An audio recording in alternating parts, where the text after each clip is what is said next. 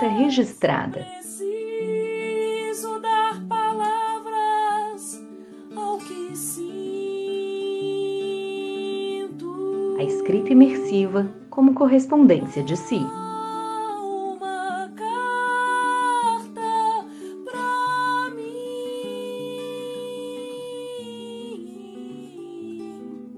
São Paulo, dezoito de julho de dois mil e vinte e um. Só me faltava essa, encontrar um jeito de te chamar.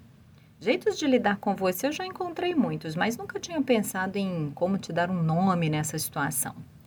Não vou começar com senhor medo, para não te dar a entender que ainda tem algum domínio sobre a minha pessoa. Também não vou começar com querido medo. Apesar de reconhecer que se não fosse a sua presença, não enfrentaria certas situações desafiadoras.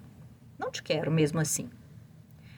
Poderia ser gentil e considerar apenas os momentos em que você se disfarçou de frio na barriga antes de entrar em cena, de pé atrás, me salvando de maus bocados, de preguiça, me preservando a vida na caverna submersa.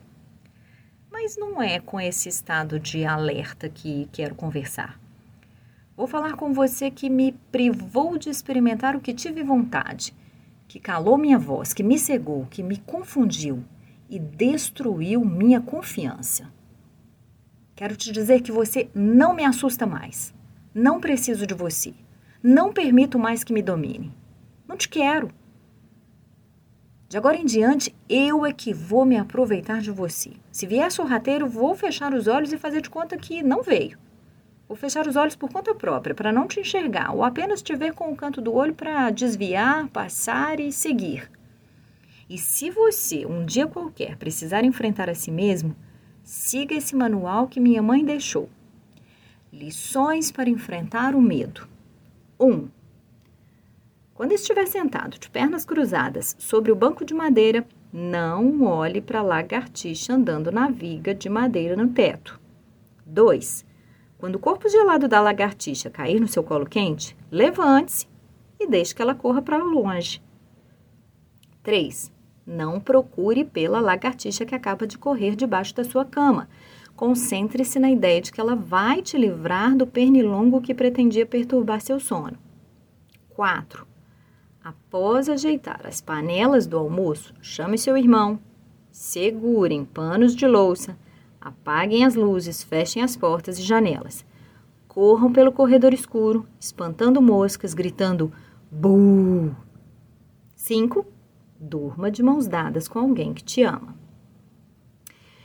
E quando você crescer, vai entender que seu próprio medo não vai te impedir de ser feliz. Gostaria de dizer até nunca mais, mas sei que ainda vamos nos encontrar. Então, só esteja preparado. Me aguarde. Há uma carta pra mim.